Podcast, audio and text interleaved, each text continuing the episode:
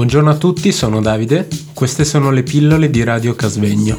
Pillole costituite da una miscela di suoni, rumori e parole per addolcire e attenuare la spiacevolezza. Stiamo trasmettendo da Radio Casvegno.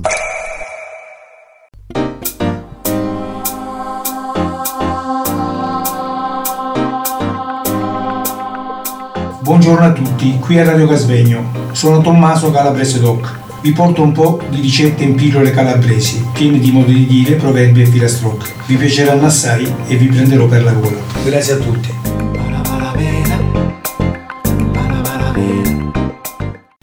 Buongiorno a tutti, sono Tommaso, vi parlo da Radio Casvegno e oggi vi voglio leggere la biografia del famoso poeta Corrado Alvaro. Corrado Alvaro nasce a San Luca nel 1895, un piccolo paese sul versante ionico calabrese, ai piedi dell'Aspromonte, in provincia di Reggio Calabria. Nel 1905 si trasferisce, si trasferisce nel collegio gesuita di Villa Mondragone a Frascati. Corrado passa cinque anni in questo collegio, frequentato dai rampolli dell'alta borghesia romana e quindi della futura classe dirigente italiana, studiando avidamente e cominciando a comporre le prime poesie. Nel 1910 è costretto a lasciare Villa Mondragone per aver praticato letture non autorizzate.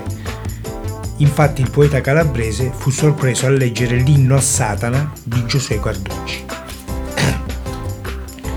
Compì i studi liceali a Catanzaro, dove nel 1913 conseguì la licenza liceale e dove rimase fino al gennaio del 1915, anno in cui partì militare per combattere la Prima Guerra Mondiale. Fu assegnato a un reggimento di fanteria di stanza a Firenze. Ferito nei pressi di San Michele del Carso, nel settembre del 1916 è a Roma, dove comincia a collaborare a Il Resto del Carlino e, quando ne diventa redattore, si trasferisce a Bologna insieme alla sorella Maria. L'8 aprile del 1918 sposa la bolognese Laura Babbini. Nel 1919 si trasferisce a Milano come collaboratore del Corriere della Sera. Sempre nel 1919 consegue la laurea in lettere all'Università di Milano.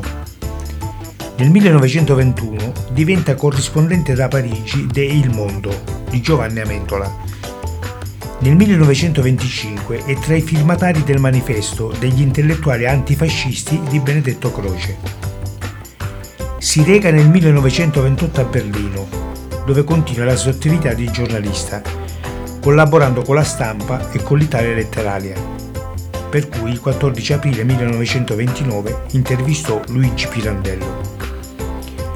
Torna in Italia nel 1930 ed è in visita in Turchia nel 1931 e in Russia nel 1935. Quindi nel 1937 collabora con la rivista Omnibus di Leo Longanesi con diversi articoli sulla rivoluzione d'ottobre del 1917 e la società sovietica. Nel 1938 pubblica L'uomo è forte, un romanzo realizzato dopo un viaggio in Russia una critica del totalitarismo comunista e non solo, con cui si aggiudica il premio dell'Accademia d'Italia per la letteratura, ma che gli vale l'accusa di fascista da parte di Giacomo De Benedetti. Nel, mille, nel, gennaio del 1941 torna per l'ultima volta a San Luca per i funerali del padre.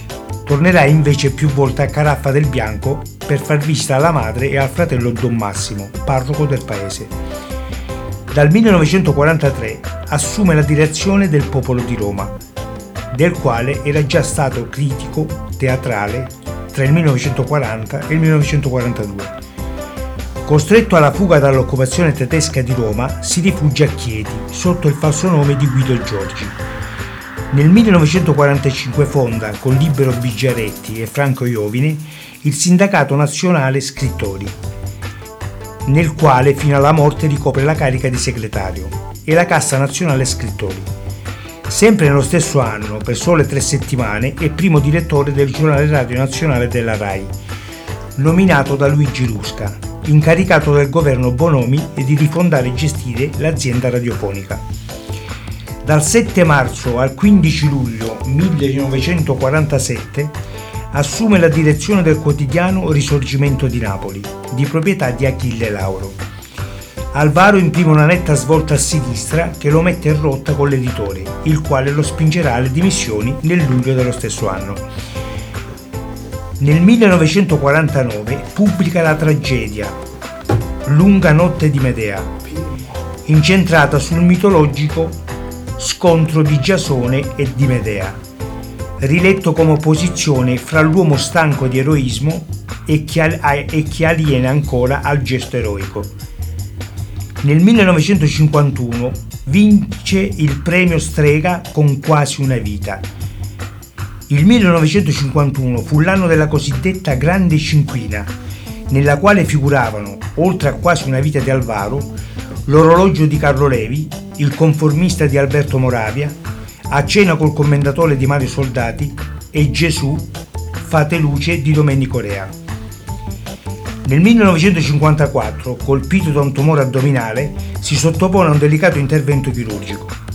La malattia colpisce anche i polmoni e Alvaro muore nella sua casa di Roma nel 1956, lasciando incompiuti alcuni romanzi.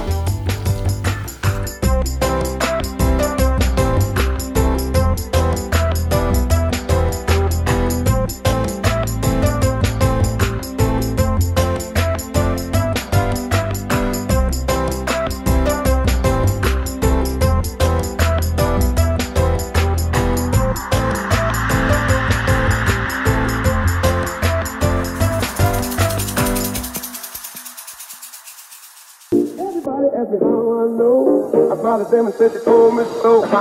Everybody asked me how I know. I smiled at them and said she told me so. Everybody asked me how I know. I smiled at them and said she told me so. Everybody, everybody, everybody, everybody, everybody, everybody. Buongiorno, sono Tommaso, parlo da Radio Casvegno e vi voglio parlare di un detto calabrese. Ciulum comuni e mezzo spasso tradotto in italiano piangere in comune e mezzo gaudio, che si dice quando c'è un funerale in comune. Saluti a tutti da Radio Casvegno.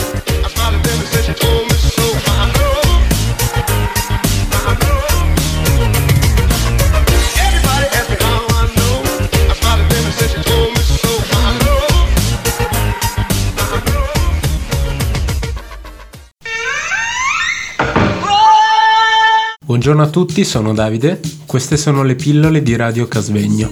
Pillole costituite da una miscela di suoni, rumori e parole per addolcire e attenuare la spiacevolezza. Stiamo trasmettendo da Radio Casvegno.